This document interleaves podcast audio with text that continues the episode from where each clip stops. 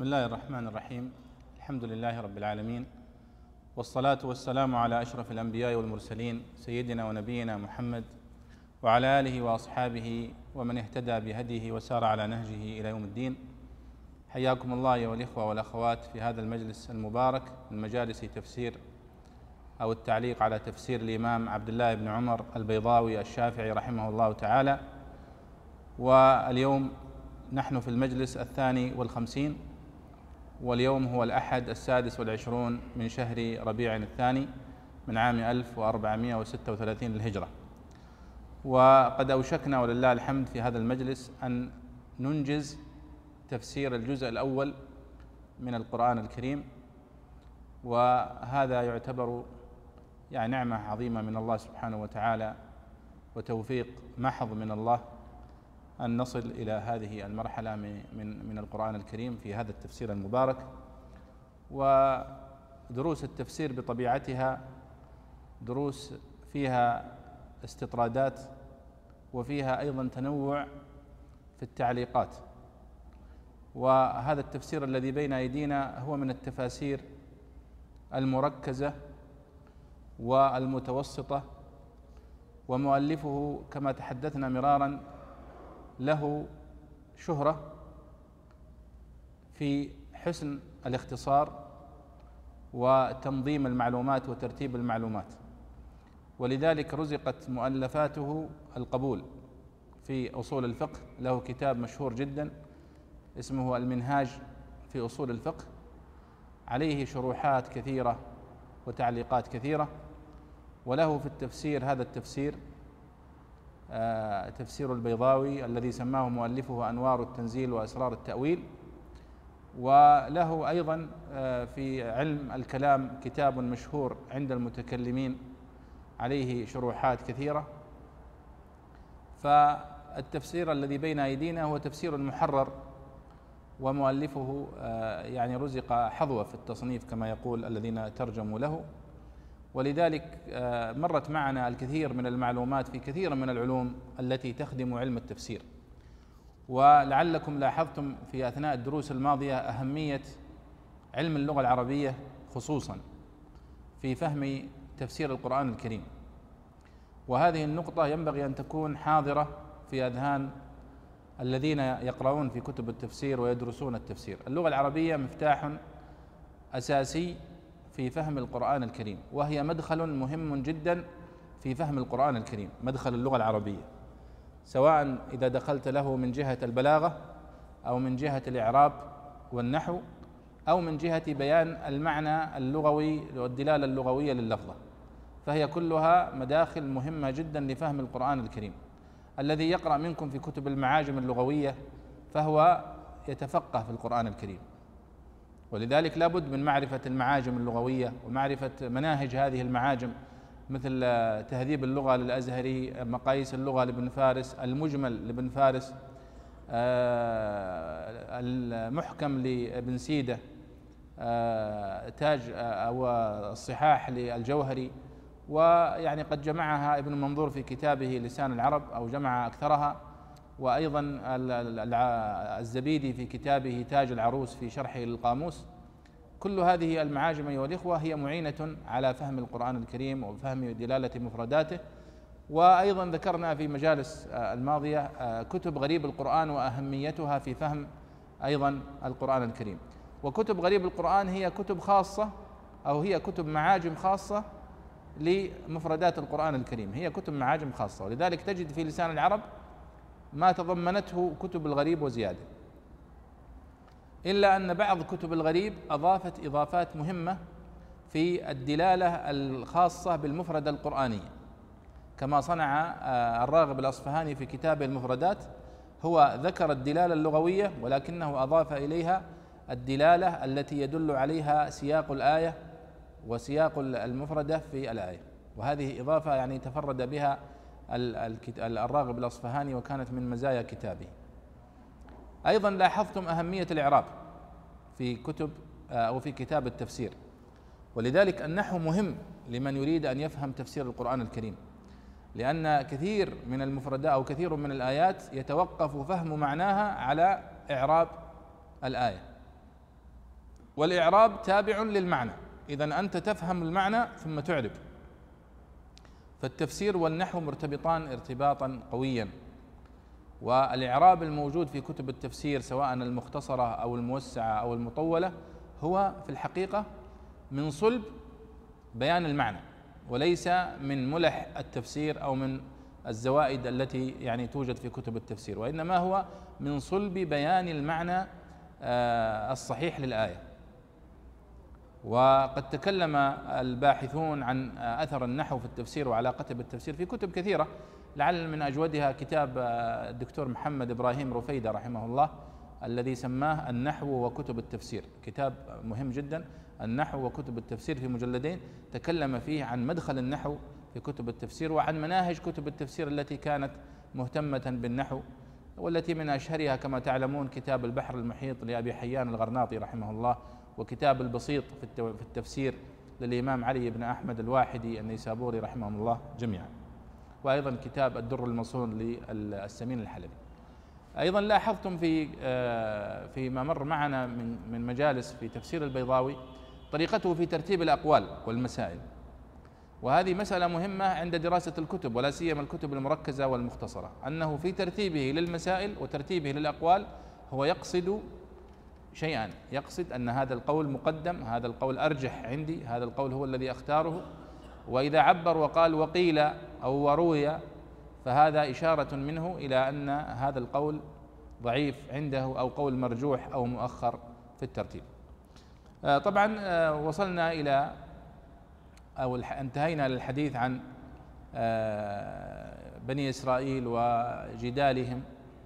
وتوقفنا عند قوله تعالى تلك أمة قد خلت لها ما كسبت ولكم ما كسبتم. عندما ذكر الله سبحانه وتعالى وصية إبراهيم عليه الصلاة والسلام لأبنائه ووصية يعقوب عليه الصلاة والسلام لأبنائه من بعده وأنه قد أوصاهم بعبادة الله سبحانه وتعالى وحده لا شريك له. وتكلم البيضاوي طبعا عنها وتوقفنا عند قوله تلك أمة قد خلت تكلم البيضاوي عنها فقال أن المقصود بالأمة هي المقصود المقصود في الأمة هو المقصود في اللغة. يقول يعني أن الأمة في اللغة هو الشيء الذي يقصده الناس. فكل شيء يقصده الناس يسمى أمة كما قال الله سبحانه وتعالى ولا آمين البيت الحرام. يعني قاصدين. أما كذا إذا قصده. والأمة سميت أمة وهي الجماعة من الناس كما في بعض الدلالات اللغوية لها الجماعة من الناس تسمى أمة. فتسمى الجماعة من الناس أمة لأن الأفراد يقصدونها. الأفراد يقصدون الجماعة من الناس. فسميت الجماعة أمة. وأيضا تطلق الأمة في القرآن الكريم على القدوة. الرجل القدوة يسمى أمة لأنه كأنه جماعة. مما اجتمع فيه من الفضائل ولذلك يقصده الناس ويتبعه الناس. كما سمى الله إبراهيم عليه الصلاة والسلام أمة. قال إن إبراهيم كان أمة. وأيضا آه، كما قلنا تطلق الأمة على الجماعة من الناس كما قول في قوله في قصة موسى عليه الصلاة والسلام ولما ورد ماء مدين وجد عليه أمة من الناس يسقون. يعني وجد عليه جماعة من الناس. وأيضا تطلق الأمة وهي من الدلالات القليلة أو الضيقة لمعنى الأمة آه، المدة الزمنية أو المدة الزمنية كما في سورة يوسف في قوله وادكر بعد أمة أنا أنبئكم بتأويله. يعني وادكر يعني وتذكر هذا الأمر بعد فترة من الزمن. وفي قراءة أخرى من للآية وادكر بعد أمة. أنا أنبئكم بتأويله يعني بعد نسيان. طيب. لعلنا نبدأ آه، في هذا المجلس من في قوله تعالى وقالوا كونوا هودا أو نصارى تهتدوا. تفضل يا شيخ اقرأ. بسم الله الرحمن الرحيم والصلاة والسلام على رسول الله. اللهم اغفر لنا ولشيخنا وللحاضرين. قال الإمام البيضاوي رحمه الله في تفسير قوله وقالوا كونوا هودا أو نصارى. الضمير الغائب لأهل الكتاب وأو للتنويع. والمعنى مقالتهم أحد هذين القولين. قالت اليهود كونوا هودا وقالت وقال النصارى كونوا نصارى تهتدوا جواب الأمر. وقوله قل بل ملة إبراهيم أي بل تكونوا ملة إبراهيم أي أهل ملته أو بل نتبع ملة إبراهيم وقرئ بالرفع أي ملته ملتنا أو عكسه. أو نحن ملته بمعنى نحن أهل ملته. وقوله حنيفا مائلا عن الباطل إلى الحق حال من, حال من المضاف أو المضاف إليه كقوله تعالى ونزعنا ما في صدورهم من غل إخوانا وقوله وما كان من المشركين تعريض بأهل الكتاب وغيرهم فإنهم يدعون أتباعهم وهم مشركون وقالوا كونوا هودا أو نصارى لا زال الحديث هنا عن اليهود خصوصا ويدخل النصارى معهم أيضا في هذه الآية بالذات أيضا لقوله تعالى أو نصارى إشارة إليه. يقول البيضاوي الضمير الغائب لأهل الكتاب وأو للتنويع. الضمير الغائب يقصد في قوله وقالوا. الواو الواو هنا تعود على على اليهود أو النصارى. ويسمى اليهود والنصارى مع بعض يسمون أهل الكتاب. قال وأو للتنويع. هنا وقالوا هودا أو نصارى. أن أو هنا المقصود بها التنويع يعني كونوا هودا أو نصارى. يعني معناه أن اليهود نوع مختلف عن النصارى. والمعنى مقالتهم أحد هذين القولين.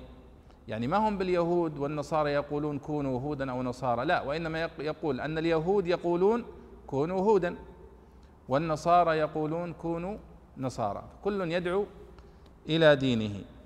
وقال النصارى كونوا نصارى. قال تهتدوا جواب الأمر. جواب الأمر يعني هذا الإعراب. ما يسميه النحويون جواب الشرط. كونوا هودا تهتدوا. فهنا جواب الشرط وفعل الشرط وجواب الشرط وهذه يعني معروفة يعني كونوا هودا تهتدوا.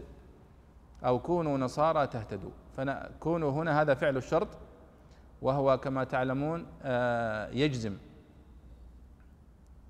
كونوا هودا تهتدوا. فالفعل أو جواب الشرط مجزوم. وهو تهتدوا هنا. بحذف النون.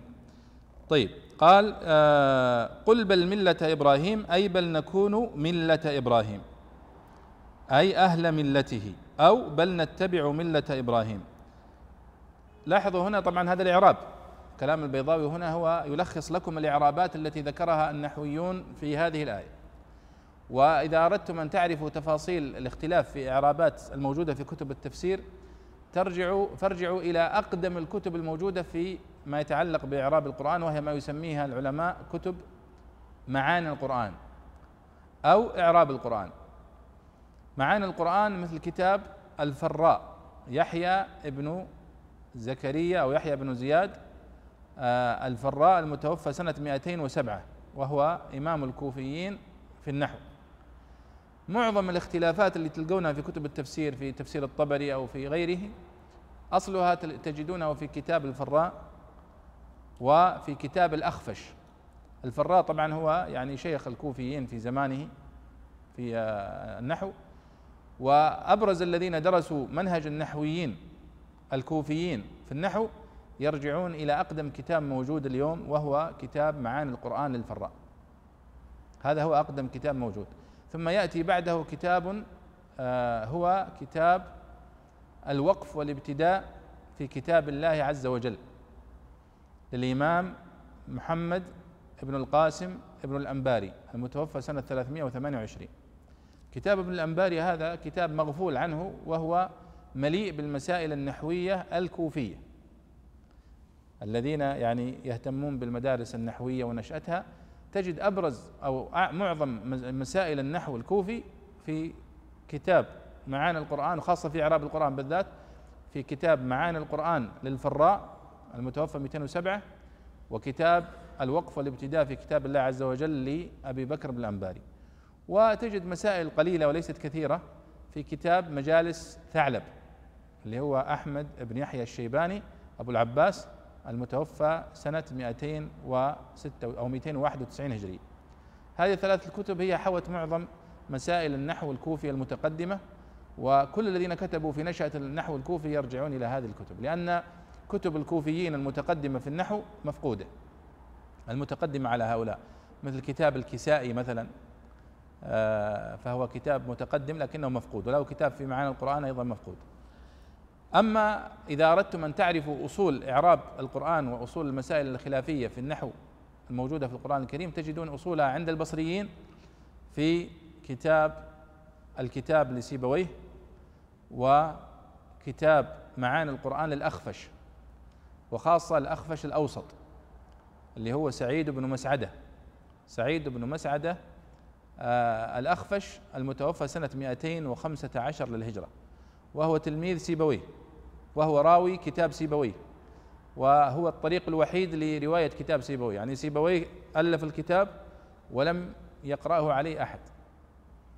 إلا الأخفش سعيد بن مسعدة. فلما توفي سيبويه نشره سعيد بن مسعدة بعد ذلك.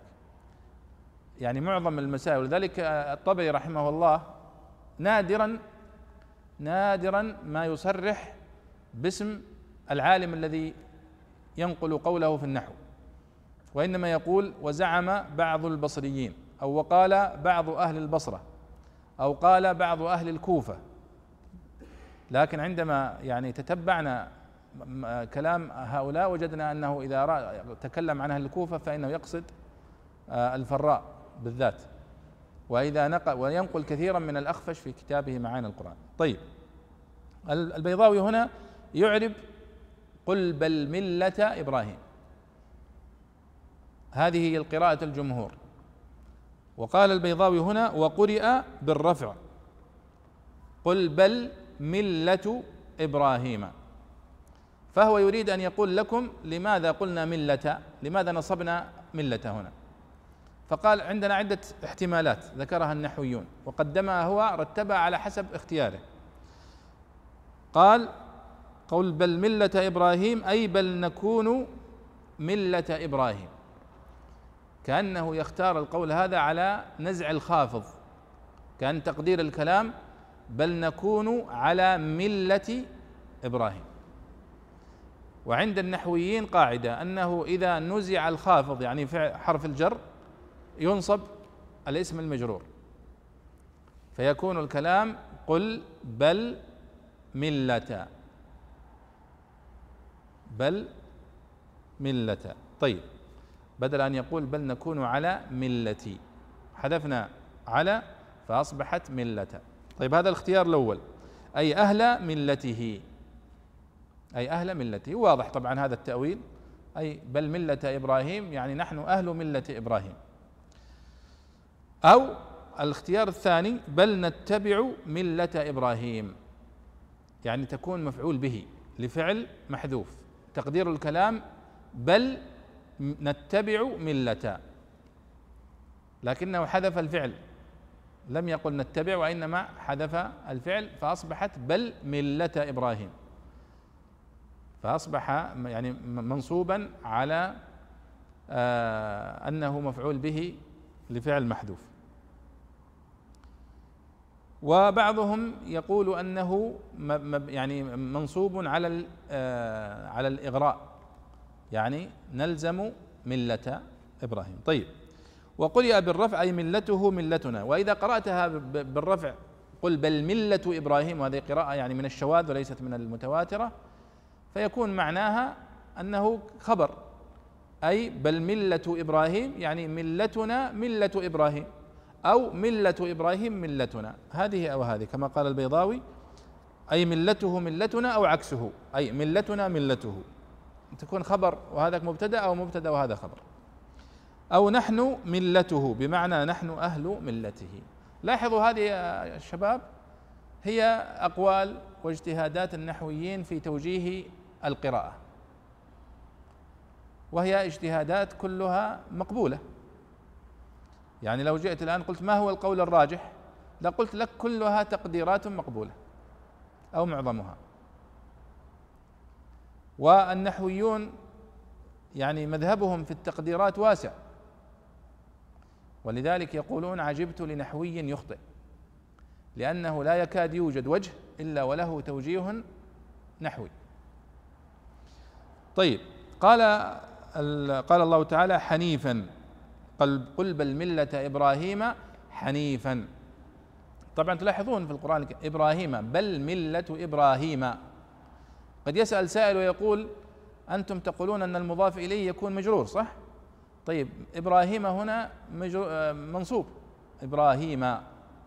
طبعا والجواب أنه مجرور فعلا لأنه مضاف إليه لكنه آه، مجرور وعلامة جره الفتحة لأنه ممنوع من الصرف. للعلمية والعجمة. وهذه معلومة مهمة يعني لا بد أن نعرفها وهي الأسماء الممنوعة من الصرف. وهي تنقسم إلى قسمين أسماء ممنوعة من الصرف لعلة واحدة وأسماء أسماء ممنوعة من الصرف لعلتين. هذا منها أنه اسم أعجمي وعلم علم في نفس الوقت. فللعلمية والعجمة. طيب بل ملة إبراهيم حنيفا. حنيفا قال البيضاوي مائلا عن الباطل إلى الحق. هذا التفسير الوحيد الذي ذكره البيضاوي. والمفسرون يذكرون تعريفا آخر. يقولون أن الحنيف هو المستقيم. والحنيف هو المائل. ولذلك يقولون للرجل الذي آه، في رجليه الأصل أن الرجل آه، تكون فيها انحراف بسيط. فإذا كانت مستقيمة كانت كان يقال له الأحنف. إذا كانت في في رجليه استقامة على خلاف الخلقة الطبيعية يعني. فالحنف هو هذه هذا الانحراف. طيب كيف تقول أن إبراهيم كان حنيف؟ طيب ما دام أن تقول أن اللغة أن الحنف هو الانحراف. قالوا لأنه يكون منحرفا عن الباطل مائلا إلى الحق. وإذا قلنا أن الحنف هو الاستقامة فهو على بابه. بل ملة إبراهيم حنيفا أي مستقيما على الطريق المستقيم. ولذلك يقولون أن طيب كيف تسمون إذا إذا أصبح الرجل فيه انحناء في رجله نسميه أحنف. قالوا هذا كما يسمون السليم أو عفوا اللديغ الذي تلدغه الحية أو تلدغه الثعبان. العرب تسميه سليما. يقولون فلان سليم. وهو ليس بسليم صح؟ هو لديغ. لكنهم يتفاءلون بسلامته فيسمونه سليم. وهذا الباب تجدون له نظائر في في كلام العرب. أنهم يسمون الشيء بضده تفاؤلا. فيسمون الصحراء التي ينقطع فيها الإنسان وليس فيها ماء. هي تسمى عند العرب مهلكة هي مهلكة في الحقيقة. لكنهم يسمونها مفازة. يقولون قطع المفازة قطع الصحراء. فيسمونها مفازة تفاؤلا بنجاه من يعبرها وفوزه وإلا فهي مهلكة وليست مفازة. وقس على ذلك بعض العبارات أو بعض المفردات القليلة في اللغة العربية. فالبيضاوي هنا يقول أن الحنيف هو مائل عن الباطل إلى الحق. هذا هو تفسيره. وإن كان غيره مثل القرطبي وغيره يذكرون المعنى الآخر وهو الحنيف بمعنى المستقيم. طيب قال البيضاوي حال من المضاف أو من المضاف إليه. وتقدم معنا أيضا في المرة الماضية أن الحال يكون حالا للفاعل وحالا للفعل وحال المضاف وحال المضاف إليه بحسب السياق. فالبيضاوي هنا يقول حال من المضاف أي بل ملة إبراهيم حنيفا. هل حنيفا هنا هي حال تصف كلمة ملة؟ يعني أن الملة نفسها حنيفية؟ أو انها تصف المضاف إليه اللي هو إبراهيم عليه الصلاة والسلام. هو يقول هي حال من هذا أو هذا وهذا قول بعض النحويين. بعضهم يرفض هذا مثل علي بن سليمان الأخفش يقول لا لا يمكن أن تكون حالا من المضاف إليه وإنما هي حال من المضاف. لأنه لا يجوز آه، أن تصف أن يكون الحال هنا للمضاف إليه. فيكون تقدير الكلام قل بل ملة إبراهيم حنيفا. يعني الحن الوصف بأن بالحنيفية هنا للملة. ولا شك أن الملة موصوفة بالحنيفية في القرآن الكريم ملة إبراهيم عليه الصلاة والسلام وملة الإسلام عامة هي ملة الحنيفية السمحة. وأيضا يوصف بها الشخص آه، إبراهيم عليه الصلاة والسلام. فهي يعني يصح أن تعود على المضاف ويصح أن تعود على المضاف إليه على حسب اختيار البيضاوي. واستدل بقوله تعالى قال أن تكون حالا من المضاف إليه كما في قوله تعالى ونزعنا ما في صدورهم من غل إخوانا. فإخوانا هنا هي حال من المضاف إليه وهي قوله صدورهم هنا. طيب وما كان من المشركين تعريض بأهل الكتاب وغيرهم فإنهم يدعون اتباعه وهم مشركون. أي التعريض هنا عندما يقول الله سبحانه وتعالى يمدح إبراهيم عليه الصلاة والسلام بأنه ما كان من المشركين تعريض بهؤلاء أهل الكتاب الذين يزعمون أنهم أتباع لإبراهيم ولكنهم يشركون مع الله سبحانه وتعالى غيره فالنصارى مشركون واليهود مشركون ولا يوجد اليوم على ظهر الأرض موحد غير المسلمين الذين يوحدون الله سبحانه وتعالى بالعبادة ويفردونه بالعبادة. طيب تفضل يا شيخ قولوا آمنا. طبعا علي بن سليمان عفوا يعني معلومة علي بن سليمان الأخفش الذي مر هذا إشارة آه، إلى الأخفش الكبير يسمونه الأخفش الكبير. ولو رجعتم إلى كتب تراجم النحويين لوجدتم أن الذي يوصف بالأخفش إن لم أكن واهم ثلاثة عشر عالما. كلهم يقال له الأخفش. لكن أشهرهم ثلاثة. أو أشهر واحد هو الذي أخبرتكم عنه سعيد بن مسعدة الأخفش المتوفى 215 هذا تلميذ سيبوي. علي بن سليمان الأخفش الكبير أيضا هو دونه في الشهرة والأخفش الصغير. نسيت اسم الأخفش الصغير لا أذكر اسمه شخصيا. لكن يوجد أخافش كثير آه، في النحو لكن هؤلاء هم أشهرهم. وهذه مهمة أيها الإخوة التراجم كما مر معنا كثيرا في كتب التفسير. هم يذكرون الأعلام دون تعريف بهم ولذلك من مهمة المحققين الآن لكتب التراث الآن أن يعرفوا بهؤلاء. لأن لأن قبول أقوال هؤلاء يعتمد على معرفتنا لقيمتهم ومكانتهم العلمية. فأنت إذا عرفت من هو سعيد بن مسعد الأخفش وأنه إمام البصريين في زمانه وهو راوي كتاب سيبويه وله مكانة كبيرة وصاحب كتاب معاني القرآن عرفت قيمة آه، توجيهاته الإعرابية وكذلك سائر النحويين الذين يمرون معك في في آه، في كتب التفسير. ولذلك مراجعة آه، تراجم هؤلاء. وهناك موسوعة صدرت قبل سنوات موسوعة تراجم المفسرين والنحويين واللغويين التي صدرت عن مجلة الحكمة في ثلاثة مجلدات. استوعبت ترجمة كل ما ذكر في كتب التفسير من أهل اللغة ومن المفسرين ومن النحويين آه، وهي مفيدة جدا للباحث. طيب قولوا آمنا بالله. أحسن الله إليك. وقوله تعالى قولوا آمنا بالله. الخطاب للمؤمنين لقوله تعالى فإن آمنوا بمثل ما آمنتم به.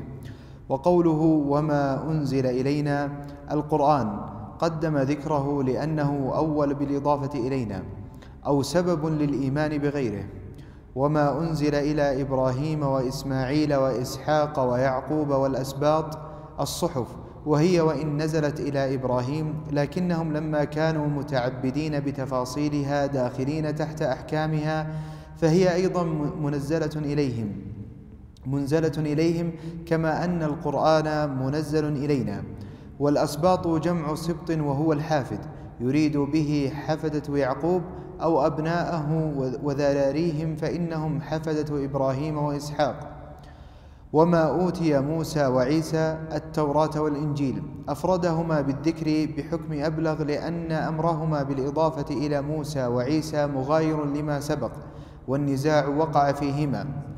وقوله وما أوتي النبيون جملة المذكورين منهم وغير المذكورين وقوله من ربهم منزل عليهم من ربهم.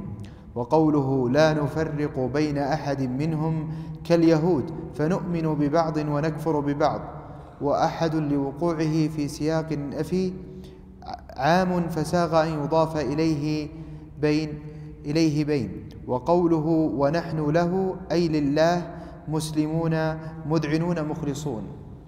نعم يعني بعد أن ذكر الله سبحانه وتعالى دعوى اليهود والنصارى عندما قالوا للمسلمين كونوا هودا أو نصارى تهتدوا وأن الهداية فقط على مذهبنا إما على مذهب اليهود أو على مذهب النصارى.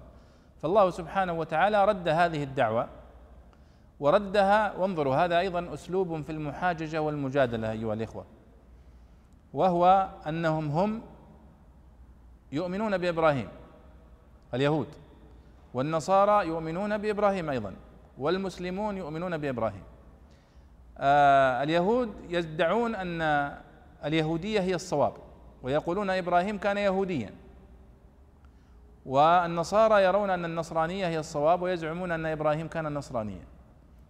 فالله سبحانه وتعالى رد هذه الدعوة. قال اولا إبراهيم قبل النصرانية واليهودية. ولذلك قال آه وما أنزلت التوراة والإنجيل إلا من بعده.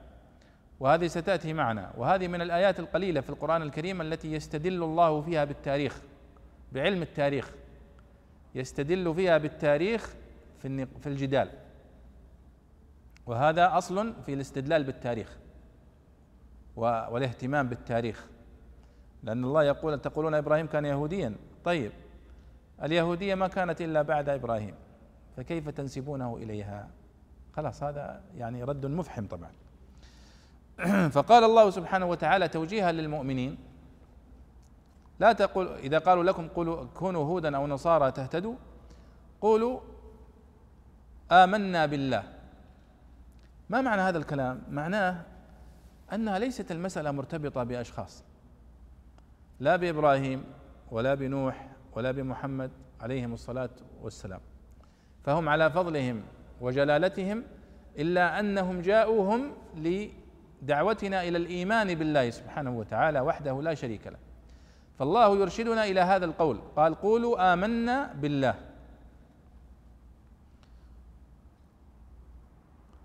قال البيضاوي هنا الخطاب للمؤمنين. أي للمؤمنين بالنبي صلى الله عليه وسلم.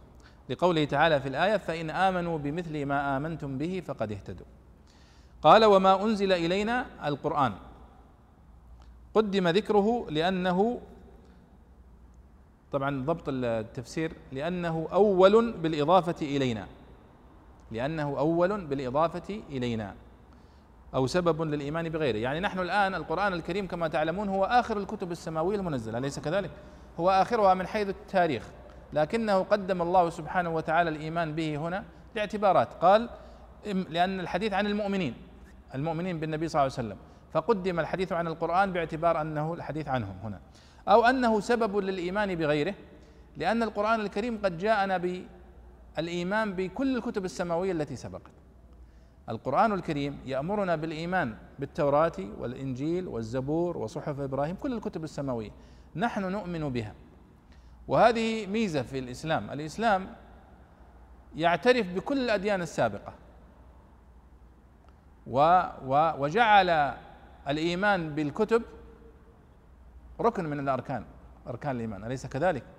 ولذلك لو جاء مسلم وقال أنا أؤمن بكل الأنبياء إلا يونس أنا لا أؤمن بيونس. قلنا له أنت كافر بالله وكافر بمحمد لأنه هو الذي أخبرنا بأن يونس عليه الصلاة والسلام نبي من الأنبياء. واضح هذا؟ لكن لو تلاحظون اليهود لديهم عداء لرسالات سماوية. فهم لا يعترفون برسالة عيسى ولا يعترفون برسالة محمد صلى الله عليه وسلم ويكفرون بها.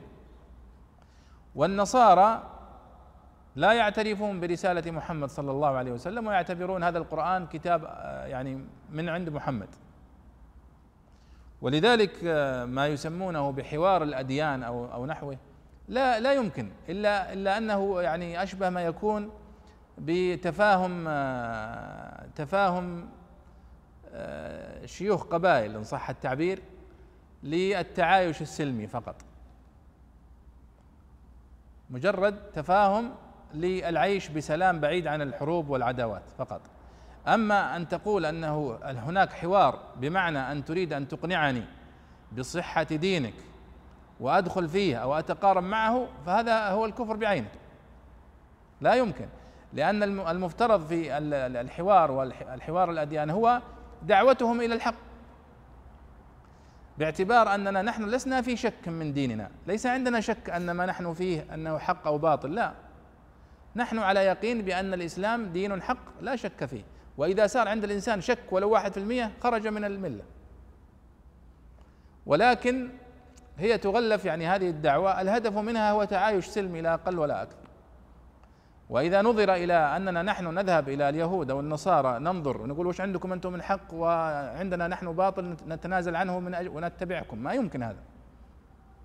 فإذا كانت المسألة بهذه الصورة معناها ليس هناك يعني تقارب إن صح التعبير من حيث الدين لأنهم هم مشركون وهم كفار كما قال الله سبحانه وتعالى عنهم. ولذلك بعض الناس اليوم يتحرج ويقول لماذا تقولون للآخر أنه كافر أو اليهود وأنهم كفار؟ لماذا؟ والله سبحانه وتعالى قد صرح بذلك. فقال لقد كفر الذين قالوا إن الله هو المسيح ابن مريم. فهم يقولون ذلك. فليس في ذلك حرج. فالشاهد أن لاحظوا هذه الآيات هي في الجدال في هذه النقطة بالذات.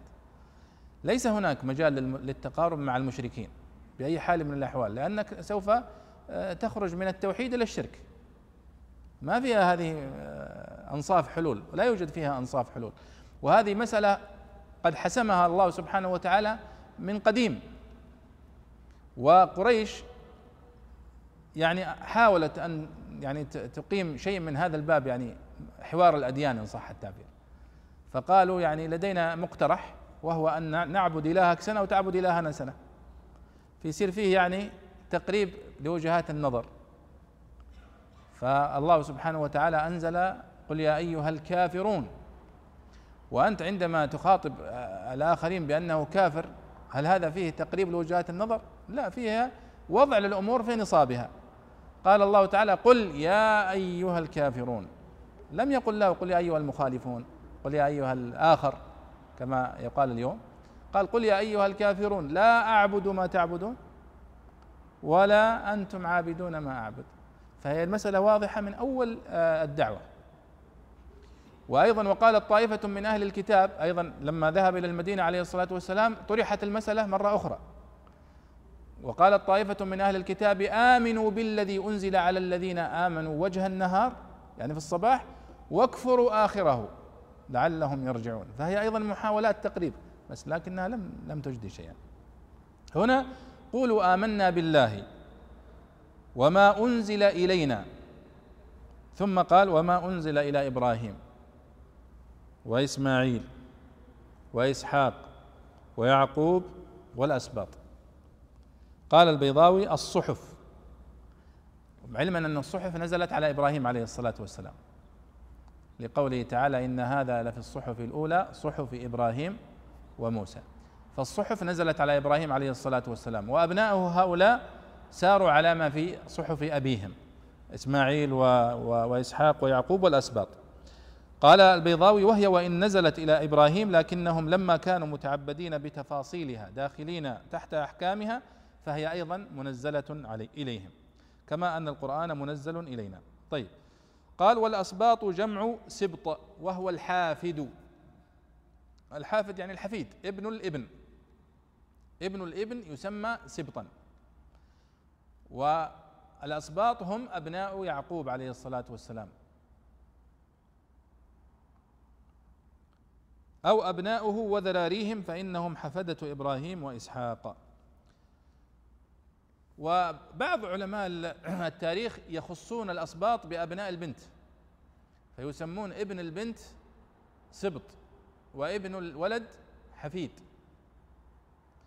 ولذلك تلاحظون في بعض كتب التراجم في آه، كتاب سبط بن الجوزي تلاحظون هذا فلان سبط بن الجوزي يعني ابن بنته. ولذلك اليوم إذا قالوا فلان سبط فلان في علم التاريخ المعاصر الآن يعني يقصدون به ابن بنته خصوصا. وإن كان في القرآن كما تلاحظون يقال لابن الابن سبط أيضا. وليس خاصا فقط بابن البنت. وما أوتي موسى وعيسى خصه الله سبحانه وتعالى هنا. وما أوتي موسى وعيسى أي التوراة والإنجيل. موسى عليه الصلاة والسلام أوتي التوراة. وعيسى عليه الصلاة والسلام أوتي الإنجيل. قال البيضاوي أفردهما بالذكر بحكم أبلغ لأن أمرهما بالإضافة إلى موسى وعيسى مغاير لما سبق والنزاع وقع فيهما. يعني هنا آه، يأتي سؤال لماذا يأتي التخصيص بعد التعميم؟ أليس موسى وعيسى من أبناء إبراهيم ومن أحفاد إسرائيل؟ صحيح. لأن الأنبياء كما يقول ابن عباس وكما هو ثابت في التاريخ كل الأنبياء الذين بعثوا هم من ذرية إسرائيل من ذرية يعقوب عليه الصلاة والسلام إلا عشرة فقط. هم من غير ذرية إسرائيل. وهم آه، نوح وصالح وهود ولوط وإبراهيم نفسه عليه الصلاة والسلام وإسحاق وإسماعيل ويعني نسيت ثلاثة وما أدريس طبعا فيه خلاف. من؟ النبي صلى الله عليه وسلم نعم آه، وجده إسماعيل. فهم عشرة يعني مستثنون. والبقية هم من ذرية يعقوب عليه الصلاة والسلام. ولا شك أن هذه فضيلة عظيمة ليعقوب عليه الصلاة والسلام لكثرة الأنبياء الذين خرجوا من ذريته عليه الصلاة والسلام. آه طبعا هنا خصص موسى وعيسى قال لأن النزاع وقع فيهما.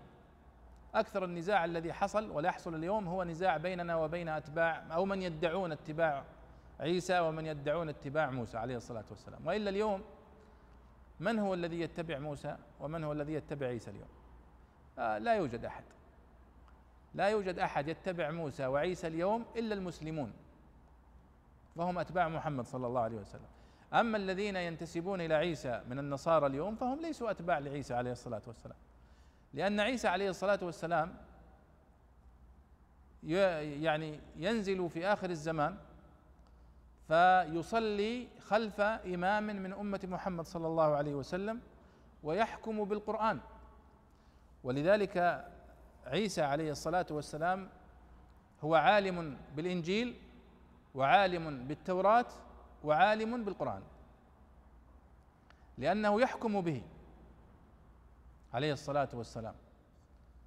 ولذلك فهو من يعني نحن أولى بعيسى عليه الصلاة والسلام ممن يدعي ولايته من النصارى. واليوم النصرانية مليئة بالشرك بكل صور الشرك. و يعني موسى وعيسى عليه الصلاة والسلام بريء من هذا الذي يحدث اليوم في النصرانية. والذي يشاهد يعني الكنائس النصرانية. يجد يعني كل مظاهر الشرك موجودة فيها. ولذلك يقال لعيسى عليه الصلاة والسلام كما ذكر الله وإذ قال الله يا عيسى ابن مريم أأنت قلت للناس اتخذوني وأمي إلهين من دون الله؟ لاحظوا يعني لأن هذا هو ظاهر فعل النصارى اليوم هو اتخاذهم آلهة.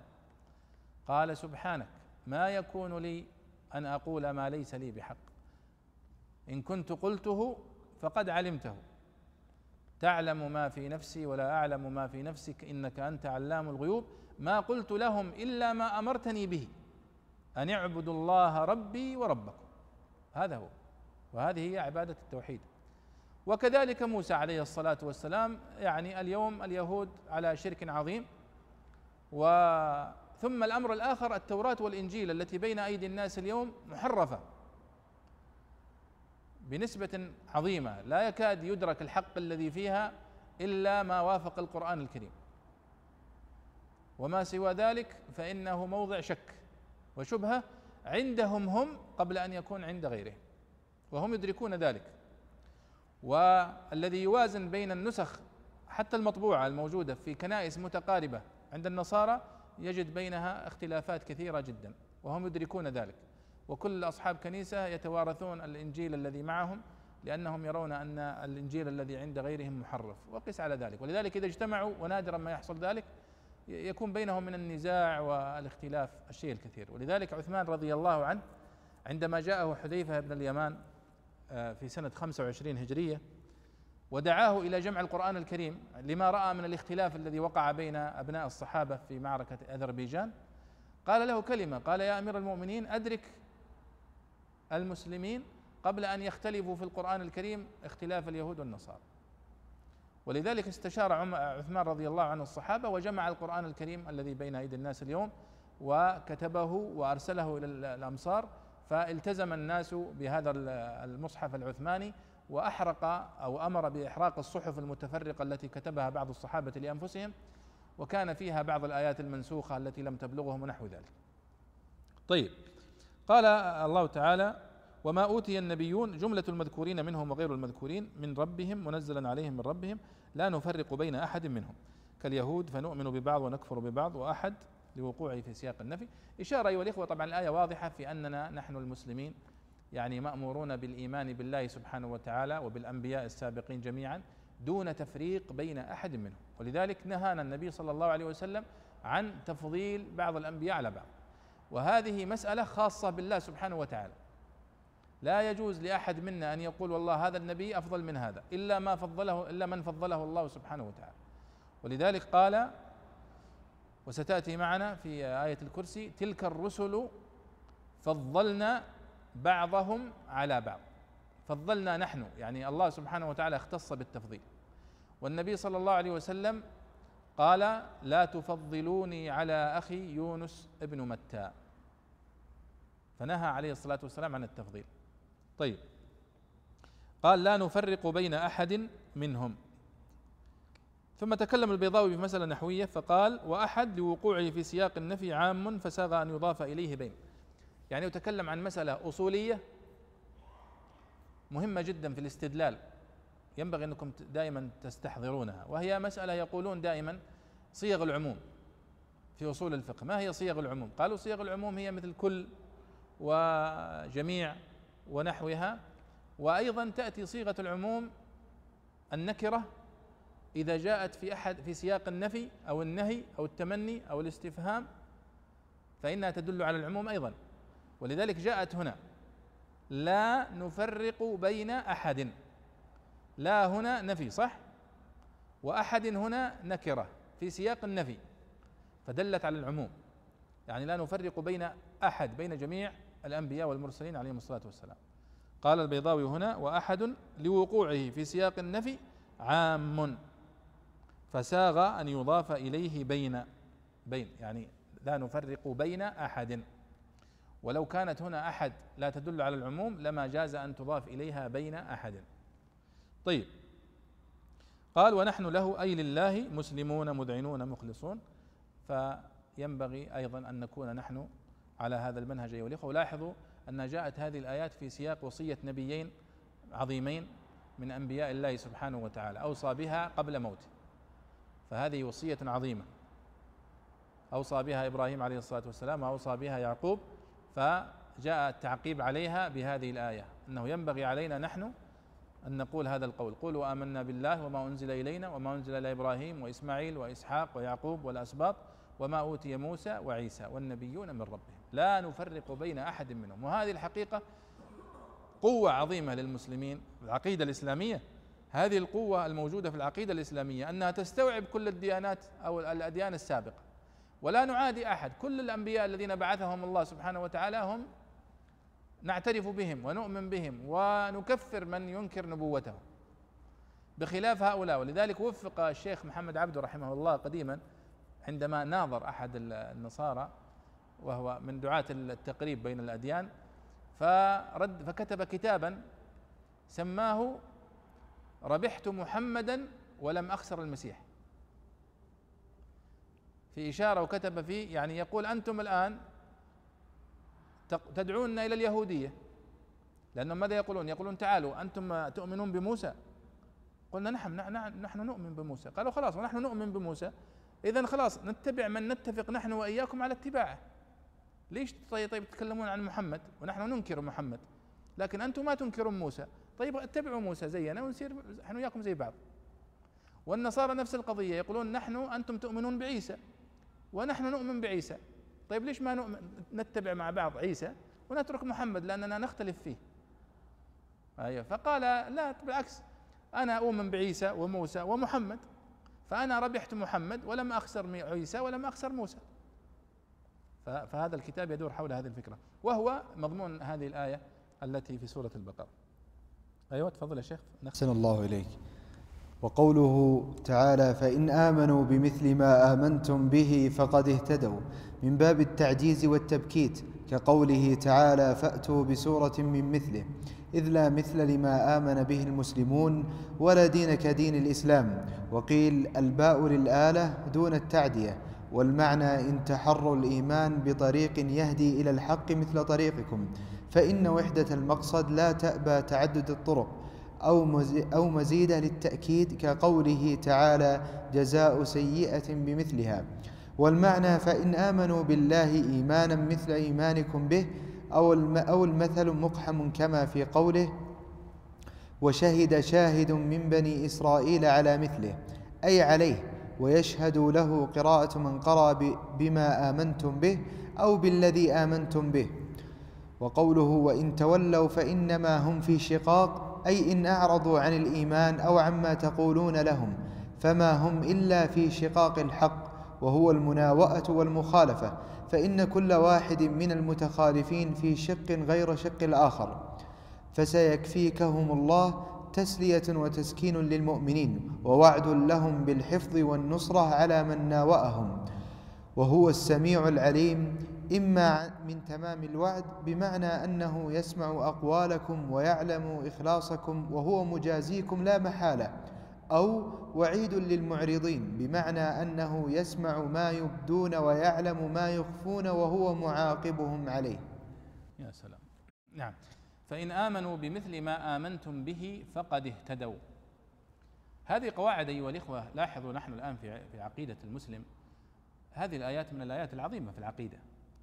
التي تضع المؤمن في صورة واضحة. ما هو موقفك من الأنبياء السابقين وموقفك من الكتب السماوية السابقة؟ وماذا تقول لمن يدعوك إلى أنصاف الحلول من هؤلاء اليهود والنصارى؟ فالله سبحانه وتعالى وهذه الآية يعني أو هذا المعنى مكرر في القرآن الكريم. باعتبار أن القرآن الكريم يكاد يكون سبعين في المئة أو أكثر من سبعين في المئة يتحدث عن جانب التوحيد وترسيخ مفهوم التوحيد والإيمان. بالله وملائكته وكتبه ورسله لأن هذه القضايا قضايا آه، وقع فيها النزاع وجادل فيها المجادلون قديما وحديثا. فينبغي أن تكون واضحة دائما ولذلك قضية التوحيد وتكرار آه، تكرارها والإفاضة فيها والدعوة إليها والنهي عن الشرك هذه قضية ينبغي أن تكون هي الهم الذي يشغل بال الدعاة إلى الله سبحانه وتعالى حتى آخر لحظة من حياتهم. ولذلك لاحظوا إبراهيم عليه الصلاة والسلام وهو أبو الأنبياء عليهم الصلاة والسلام قدوة الأنبياء وقدوة المصلحين والدعاة في كل زمان كان هذا آخر ما أوصى به ووصى بها إبراهيم بنيه ويعقوب يا بني إن الله اصطفى لكم الدين. يعني التوحيد. فلا تموتن إلا وأنتم مسلمون أي موحدون مخلصون. طيب. قال الله هنا فإن آمنوا يعني هؤلاء اليهود والنصارى وأهل الكتاب بمثل ما آمنتم به. مثل يعني بما آمنتم به. البيضاوي ذكر أقوال المفسرين لأنهم يعني لهم أقوال في لماذا قال فإن آمنوا بمثل ما آمنتم به؟ لماذا لم يقل فإن آمنوا بما آمنتم به؟ أهم وش يقول؟ اسمع وش يقول. قال من باب التعجيز والتبكيت. فإن آمنوا بمثل ما آمنتم به كان معناها لا يوجد مثيل لما آمن به المسلمون وهو التوحيد. لا يوجد مثيل. كما أنه قال فأتوا بعشر سور من مثله. يلا شوف لك مثله. ما في. لا يوجد له مثيل. فهو لا, لا, لا يوجد إلا أن تأتي به نفسه. فكأن معنى الآية فإن آمنوا بما آمنتم به. لكن تنزلا المجادلون دائما دعاواهم عريضة. فالله يقول تنزلا معهم يلا. إن آمنوا بمثل ما آمنتم به وجاءوك بمثل ما تدعونهم إليه من التوحيد والإخلاص فقد اهتدوا. لكن أن لهم ذلك لا يوجد عندهم فلا مناص لهم من الإيمان بما آمنتم به نفسه. طيب هذا القول الأول أنه من باب التعجيز والتبكيت. كقوله تعالى فأتوا بسورة من مثله يعني أي القرآن الكريم. إذ لا مثل لما آمن به المسلمون ولا دين كدين الإسلام كدين الإسلام. إذن هذا هو القول الأول وقدمه البيضاوي هنا كأنه يختاره ويرجحه على غيره. وقيل هذا شفت البيضاوي الآن؟ يبدأ يجيب لك الأقوال الثانية اللي ذكرها المفسرون. وترى بالمناسبة الذي يختصر ويركز الكلام في التفسير يتعب. يعني لو كنا نحن في مقام البيضاوي وقد اشتغلت أنا بشيء من هذا في المختصر في التفسير كتاب المختصر في التفسير ونحن نكتب الكتاب تعاني يعاني المختصر عندما يكون هناك اختلاف في بيان معنى الآية. بين السلف بين الصحابة لديهم أقوال مختلفة في بيان معنى الآية. قد يكون هذا الاختلاف من باب التنوع وقد يكون من باب اختلاف التضاد. فإن كان من باب اختلاف التضاد سوف تلجأ إلى ما يسميه المفسرون قواعد الترجيح وتختار القول الراجح. طبعا بأدلة لأنك لا ترجح إلا بدليل. والعلم كله أيها الإخوة مبني على الدليل والبرهان والحجة.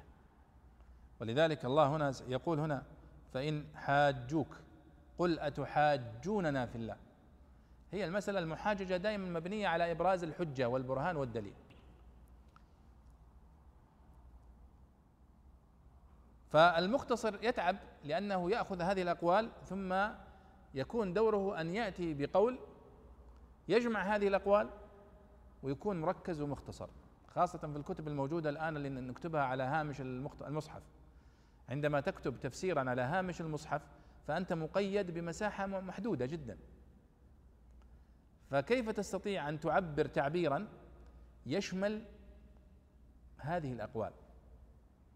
ويكون يدخل تحته هذه الأقوال المتنوعة. وهذا هو سبب الاختلاف ترى في كتب التفسير.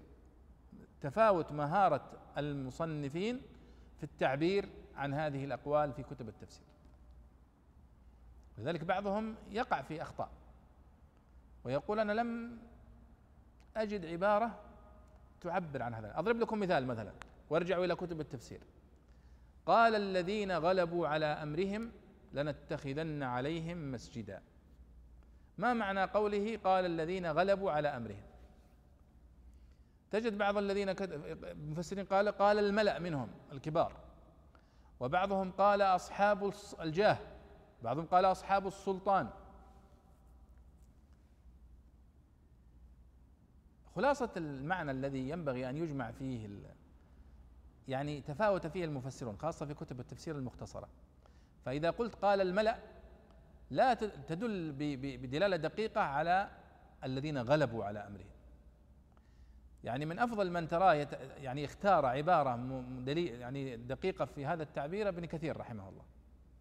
فقال عبر عن الذين غلبوا على أمرهم بأصحاب النفوذ أصحاب النفوذ الذي مكنهم من تنفيذ ما أقالوه.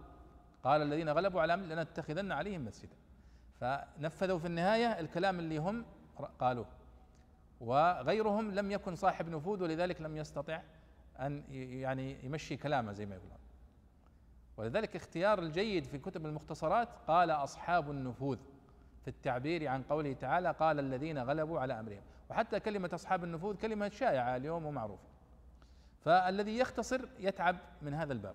البيضاوي هنا عندما أراد أن يعبر عن قوله تعالى فإن آمنوا بمثل ما آمنتم به قال أن هذا للتعجيز والتبكيت لأنه لا يوجد مثل لما آمن به المؤمنون إلا نفس الإيمان بالله وحده لا شريك له.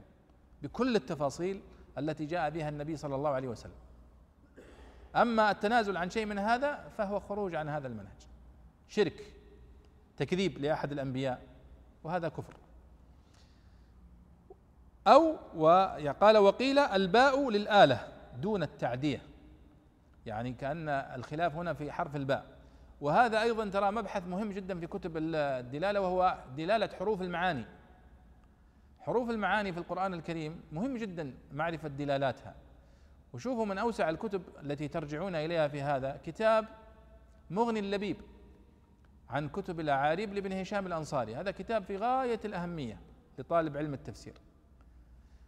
كتاب مهم جدا من كتب النحو وكتب الدلالة.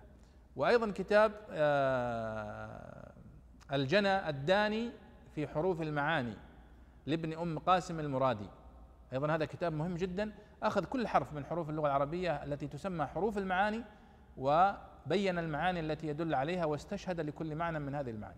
طبعا المقصود بحروف المعاني هم يقسمون الحروف في اللغة إلى قسمين حروف المباني وحروف المعاني. فحروف المباني هي الحروف ألف باء تاء ثاء جيم حاء خاء دال وهذه ما لها معنى. يعني لو قلت لك ما معنى الألف؟ ألف وش معنى ألف؟ وش معنى باء ما لا معنى هو حرف. صح ولا لا؟ ولذلك شوفوا الآن في تفسير قوله تعالى ألف لام ميم حا ميم كاف ها يا عين نون. ما, ما لها معنى في ذاتها لأنها حروف هجاء. لكن العلماء المفسرون يبحثون عن آه، الهدف منها أو المغزى أو الحكمة من ورائها. وإلا تفسيرها هي حروف هجاء ألف باء تاء ثاء ما لها معنى هي حروف مبنى هي. بمعنى أنك تبني منها الكلمات. محمد مثلا هو حرف ميم. حرف ميم واحدة ما له معنى. حاء ما له معنى ميم ما له معنى دال. لكن عندما تجمع في كلمة محمد يصبح لها معنى أنها من الحمد وأنه اسم فاعل اسم مفعول به من الحمد محمد ويطلق علم على شخص فيقال فلان محمد وأحمد وهكذا. المقابل لها حروف المباني هي حروف المعاني. حروف المعاني وهي الحروف التي تدل على معنى. لكنها لا تأتي منفصلة. يعني ما يمكن إنك تلقى حرف من كذا وحده أو حرف في لأن الحرف تكون دلالته باعتبار إضافته. فتقول مثلا الكتاب في البيت ففي في هنا أصبح له دلالة لأنه يدل على الظرفية. الإيمان في القلب فدل على الظرفية. وقيس على ذلك. في على ثم من وهذه حروف المعاني. طيب فيقول البيضاوي وقيل الباء للآلة دون التعدية والمعنى إن تحروا الإيمان بطريق يهدي إلى الحق مثل طريقكم فإن وحدة المقصد لا تأبى تعدد الطرق. يعني يقول أن الباء هنا ليست فإن آمنوا بمثل ما آمنتم به. ليست حرف جر وإنما هي حرف تعدية. كأنها حرف يعني من حروف المعاني التي تدل على الآلة. يعني فإن آمنوا إيمانا بمثل ما آمنتم به. بمعنى أنهم سلكوا طريقا إلى الله مثل طريقكم. فإن تعدد الطرق إلى الله لا لا يلغي وحدة الهدف والمقصد. هذا القول الأول. أو القول الثالث أن مثل هنا فإن آمنوا بمثل ما آمنتم به. معنى الآية فإن آمنوا بما آمنتم به. طيب مثل هنا؟ قال زائدة. للتأكيد. تذكرون أن مر معنا في تفسير سورة الفاتحة آه، القول بالزيادة عند قوله تعالى غير المغضوب عليهم ولا الضالين. فقال اللام لا هنا زائدة ولكنها ليس المقصود بها الزيادة أن ما لها معنى لكن المقصود أنها زائدة إعرابيا. وكلمة الزيادة تلقونها في كتب التفسير يقصدون بها الزيادة الإعرابية لأن الذين جاءوا بالصنعة الإعرابية جاءوا متأخرين. فهم جاءوا طبعا آه، هذا فعل وهذا فاعل مفعول به مصدر منصوب حال. فجاءوا إلى بعض العبارات الموجودة في اللغة وفي الشعر وجدوا أن المعنى يتم بدونها اعرابيا. لكنها معنويا لا يمكن أن تجد واحد يقول أنها زائدة. لا يوجد أحد من العلماء يقول أن حرفا في القرآن أو حتى في اللغة زائد من حيث المعنى. لا هو زائد هو يزيد. في الدلالة لكنه اعرابيا يمكن الاستغناء عنه. فهذا هو قول البيضاوي. ولذلك قال أو مزيدة للتأكيد. مزيدة اعرابيا ولكنها معنويا للتأكيد. كقوله تعالى جزاء سيئة بمثلها والمعنى فإن آمنوا بالله ايمانا مثل إيمانكم به فقد اهتدوا. الاختيار الرابع أو القول الرابع الذي ذكره أن المثل مقحم. مقحم. كما في قوله وشهد شاهد من بني إسرائيل على مثله. ولذلك قال آه، يعني المعلق هنا أن قوله مزيده أو قوله مقحم هذا غير مقبول.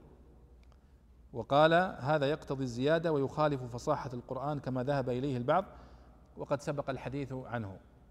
نعود إلى قول البيضاوي فإن آمنوا بمثل ما آمنتم به بعد أن ذكر الاحتمالات التي ذكرها العلماء في قوله بمثل ما آمنتم به فهو بدأ بدأ بالقول الأول وهو أنها للتعجيز كأنه يقول أنه لا يوجد مثل لهذه الدعوة وهي دعوة التوحيد. آه ثم قال أن أنها قد تكون الباء للتعدية ثم قال أو أنها مزيدة للتأكيد كقوله تعالى جزاء سيئة بمثلها. والمعنى فإن آمنوا بالله إيمانا مثل إيمانكم أو المثل, المثل مقحم. مقحم هنا كأنه يقصد والله أعلم أنه زيادة أضافها بعض القراء كما يسميها بعض المفسرين القراءة المدرجة. مثلا لا جناح عليكم أن تبتغوا فضلا من ربكم في مواسم الحج. فاقطعوا أيمانهما في بعض آه، الروايات عن ابن مسعود. هذه يسميها العلماء القراءة المدرجة. وعبر عنها في هذا الموضع البيضاوي بمقحمة. لكن الصحيح أن القراءة الثابتة الصحيحة هي بإثبات فإن آمنوا بمثل ما آمنتم به. ولذلك احتج لاحظوا قال ويشهد له قراءة من قرأ فإن آمنوا بما آمنتم به. أو فإن آمنوا بالذي آمنتم به دون ذكر مثل. لكن هذه قراءة شاذة. والقراءة الشاذة كما مر معنا هي القراءة التي زادت عن العشر الموجودة اليوم. القراءة اللي هي القراءات الأربع الزائدة عن العشر ومن في حكمها من القراءات التي اختل فيها شرط من شروط القراءة الصحيحة التي يذكرها أهل القراءات وهي صحة السند أو مخالفتها لرسم المصحف أو مخالفتها لقواعد اللغة. طيب. قال وإن تولوا فإنما هم في شقاق. أي هؤلاء اليهود والنصارى إن آمنوا بمثل ما آمنتم به واتبعوا ما تتبعون فقد اهتدوا. ما معناها؟ معناها أنكم أنتم أيها المسلمون على الهدى. وهم إذا اتبعوا ما أنتم عليه فقد اهتدوا. وإن لم يتبعوا ما أنتم عليه فقد ضلوا. واضح؟ وهذه فيها إشارة إلى أنه ينبغي على المسلم أن يكون واثقا تمام الثقة. أنه على الحق. عندك سؤال يا شيخ؟ أنه لا ينبغي على المناظر أو المجادل الذي يتحدث مع هؤلاء اليهود والنصارى أن يكون واثقا تمام الثقة. وأيضا هذا فيه إشارة إلى أنه قد يجهل الإنسان المناظر إجابة بعض الأجوبة أو بعض الأسئلة. فهل معنى هذا أن يهتز أو يضعف؟ لا وإنما يقول لا أعلم. لا أعلم. ويبحث ويسأل وحتى يجد مخرج.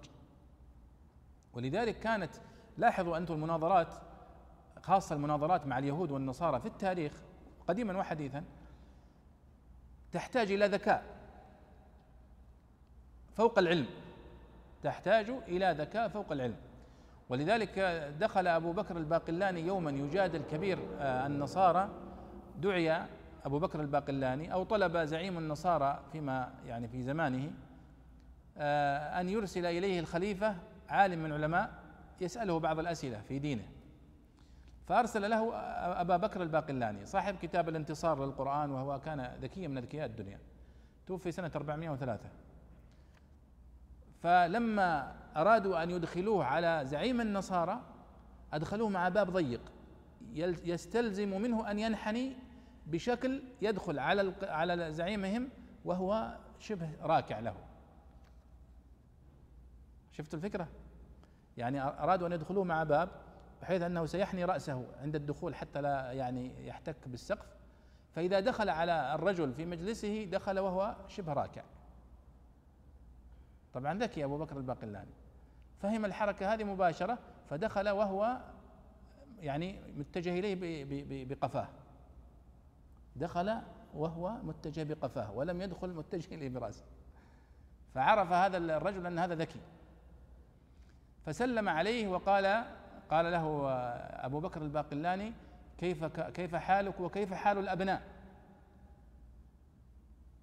طبعا يعرف أبو بكر الباقلاني أن القساوسة لا يتزوجون ويعني هذا محرم عليهم لأنهم منقطعين هم للعبادة و فاضطرب القسيس ومن حوله فقالوا يعني هو لم يتزوج وليس لديه أبناء. ويرون أن هذا من كمال القساوسة.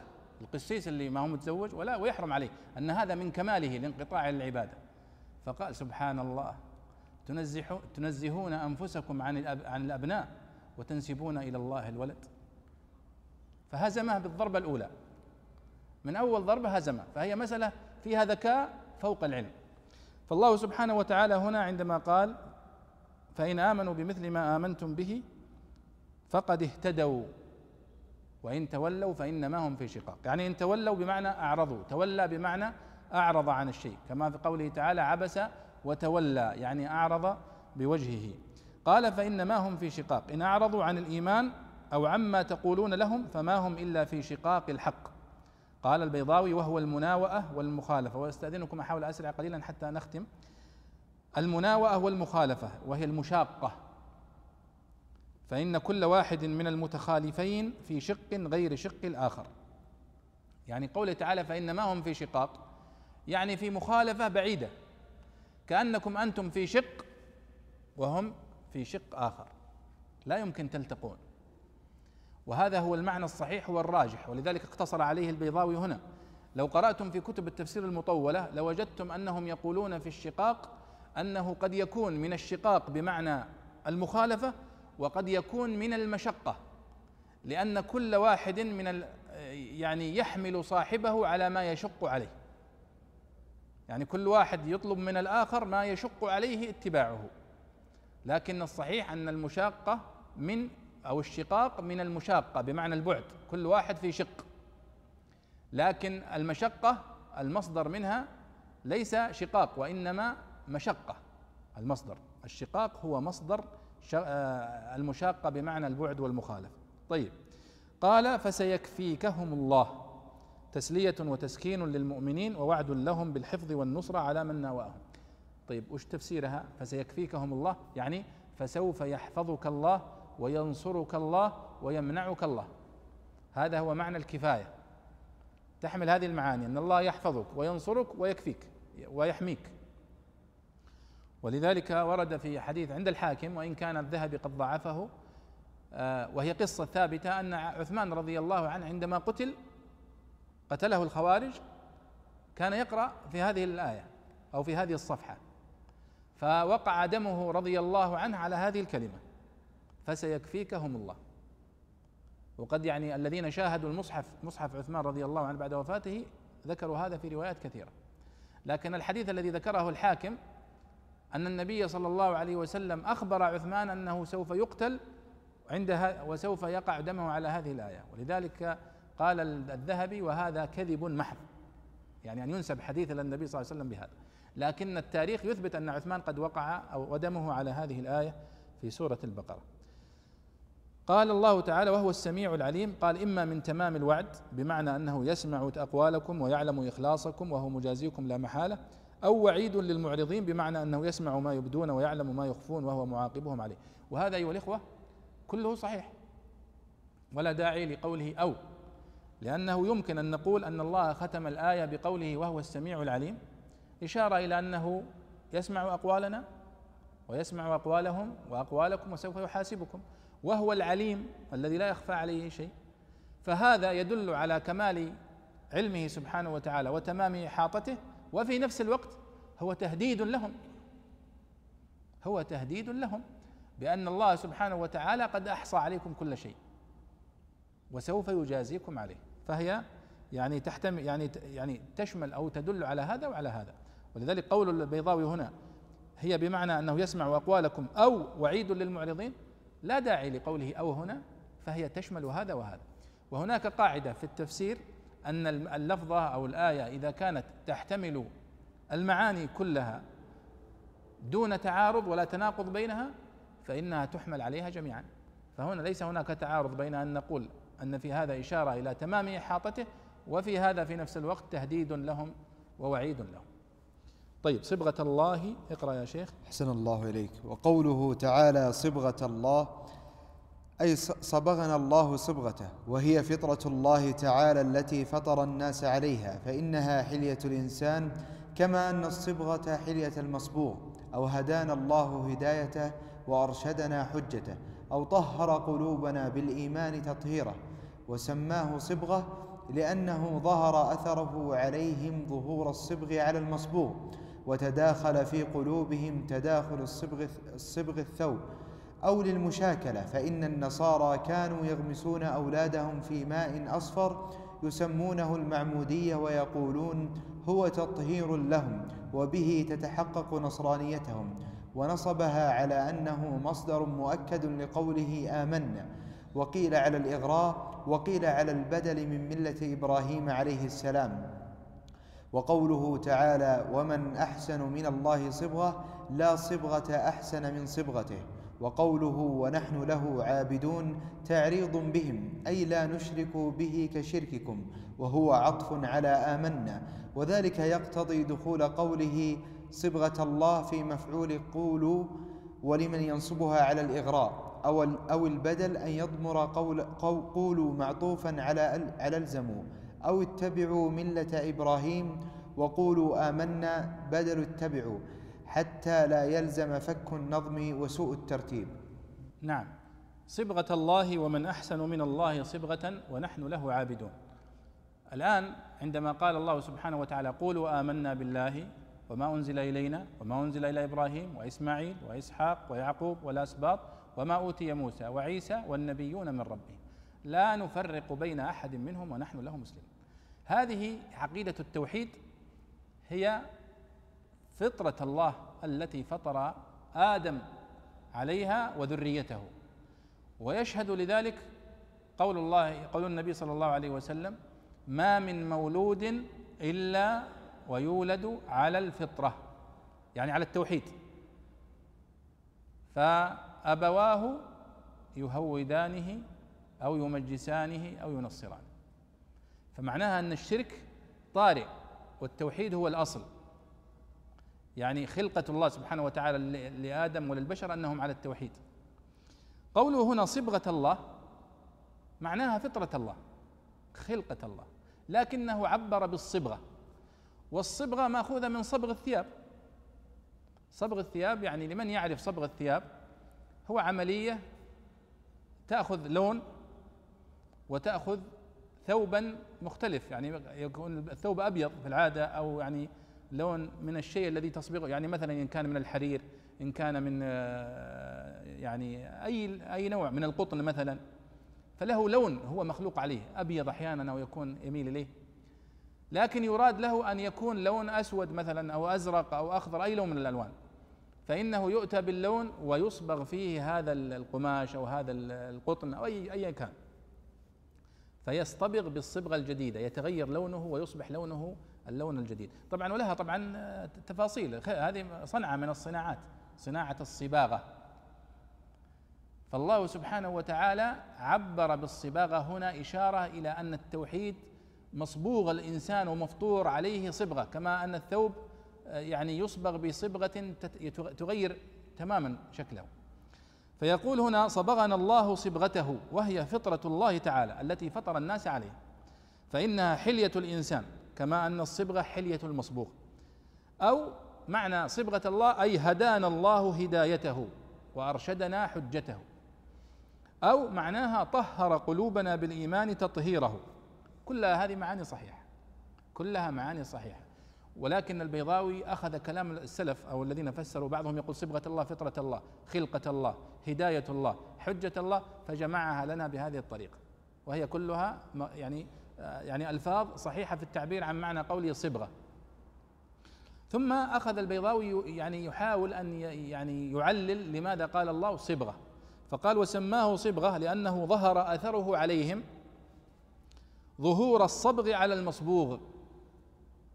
وتداخل في قلوبهم تداخل الصبغ للثوب. إذا هذا توجيه. أن التوحيد إذا اعتنق الإنسان الإيمان ووحد الله سبحانه وتعالى ظهر ذلك على سمته وهيئته وشكله وظهر النور عليه. شيء واضح. بخلاف المشرك فإنه مسود الوجه ويظهر عليه أثر الكفر والشرك. طيب.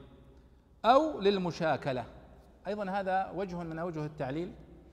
لماذا؟ لأن النصارى واليهود لهم طقوس. إذا دخل الواحد منهم في الإسلام في اليهودية والنصرانية يصبغونه في ماء يسمونه التعميد. أشبه ما يكون بالغسل عند المسلمين. النبي صلى الله عليه وسلم كان إذا أسلم أحد المشركين فإنه عليه الصلاة والسلام يأمره بأن يغتسل كما أمر ثمامة بن أثال وغيره. فلأن الجدال هنا مع اليهود والنصارى وهم يفعلون ذلك جاء التعبير بمثل ما يفعلون من الصبغ و يعني التغميس في الماء من باب المشاكلة. والمشاكلة هي المماثلة. وهي طبعا هذا مصطلح بلاغي مصطلح المشاكلة. مثل على سبيل المثال قوله سبحانه وتعالى وجزاء سيئة سيئة مثلها. طيب السيئة التي هي عقاب على السيئة الأولى هل تسمى سيئة؟ ما تسمى سيئة. هذا قصاص. ولذلك وقال أيضا في آية أخرى فمن اعتدى عليكم فاعتدوا عليه. طيب الاعتداء الثاني ما يسمى اعتداء هذا قصاص. لكن الله سماه اعتداء مشاكلة لللفظ. ولذلك بعض العلماء يعني يوجه الآيات التي وردت مثل قوله سبحانه وتعالى آه، ويسخرون منهم سخر الله منهم. آه، ويست يس الله يستهزئ بهم. قالوا أن هذا من باب المشاكلة اللفظية. طيب هذا معنى قول البيضاوي هنا أو للمشاكلة. فإن النصارى كانوا يغمسون أولادهم في ماء أصفر يسمونه المعمودية ويقولون هو تطهير لهم وبه تتحقق نصرانيتهم التعميد هذا معروف عند النصارى إلى اليوم وهو أنه إذا ولد المولود وصل إلى سبعة أيام أو نحوها يذهبون به إلى القسيس فيغمسه في الماء أو يرشه بالماء ويعني لهم في ذلك طقوس ويعتبرون هذا سر من أسرار الدخول في النصرانية إلى آخره. وهذا طبعا والمياه التي يغمسون فيها أبنائهم هي مياه خاصة يعني أشبه ما تكون عندنا بالمياه التي يقرأ عليها الشيوخ والرقاة الذين يرقون المرضى. آه و البيضاوي هنا يقول ونصبها على أنه مصدر مؤكد لقوله آمنا. يعني قوله صبغة الله. لماذا نصبت هنا؟ فجاء بتأويلات النحويين. لاحظوا البيضاوي مرة يقدم الإعراب ومرة يؤخر صح؟ يعني فليس له منهج ثابت في ذكر الإعراب وإنما مره يقدم ومره يؤخر. فالتوجيه الأول نصبها على أنه مصدر مؤكد لقوله آمنا. قولوا آمنا بالله وما أنزل إلينا صبغة. يعني كأنه مصدر مؤكد لقوله آمنا إيمانا صبغة. يعني إيمانا ثابتا راسخا كأنه صبغة مصبوغة آه، يعني نحن مصبوغون عليها ومفطرون عليه. يعني الصبغ هنا كأنه أشبه ما يكون بالضرب ضرب الدراهم وضرب آه، يعني النقود. أو وقيل على الإغراء. والإغراء عند النحويين هو الدعوة إلى الشيء. فإذا قلت الصلاة مثلا تقول لأولادك لنا الصلاة كأنك تقول يعني قوموا إلزموا الصلاة. فنصبت على الإغراء. فالإغراء هنا هو مصطلح نحوي. باب من أبواب النحو تلقون الإغراء. ويتكلمون فيه عن النصب على الإغراء. بمعنى حذف فعل الإغراء يعني إلزم أو آه، يعني آه، افعل كذا. وقيل على البدل من ملة إبراهيم عليه الصلاة والسلام في قوله هنا قل بل ملة إبراهيم ثم تأتي صبغة الله بدل منها. فكأن المعنى قل بل صبغة الله. ومن أحسن من الله صبغة. قال ومن أحسن من الله صبغة أي لا صبغة أحسن من صبغته. فالاستفهام هنا إنكاري أنه لا يوجد صبغة أفضل من صبغة الله. ونحن له عابدون تعريض بهم أي لا نشرك به كشرككم. والتعريض كما تعلمون هو التعبير بلفظ غير مباشر للدلالة على أمر آه، يعني يفهمه السامع دون غيره. فكأنه يقول لهم أنتم مشركون أما نحن فموحدون. المقصود بالعبادة هنا ونحن له عابدون أي موحدون. ثم ذكر البيضاوي هو عطف على آمنا وذلك يقتضي إلى آخر ما ذكر البيضاوي في بيانه لهذه الآية. ولعلنا نتوقف عند هذه الآية ونكمل إن شاء الله ما تبقى من الجزء الأول آه، في المجلس القادم إن شاء الله تعالى.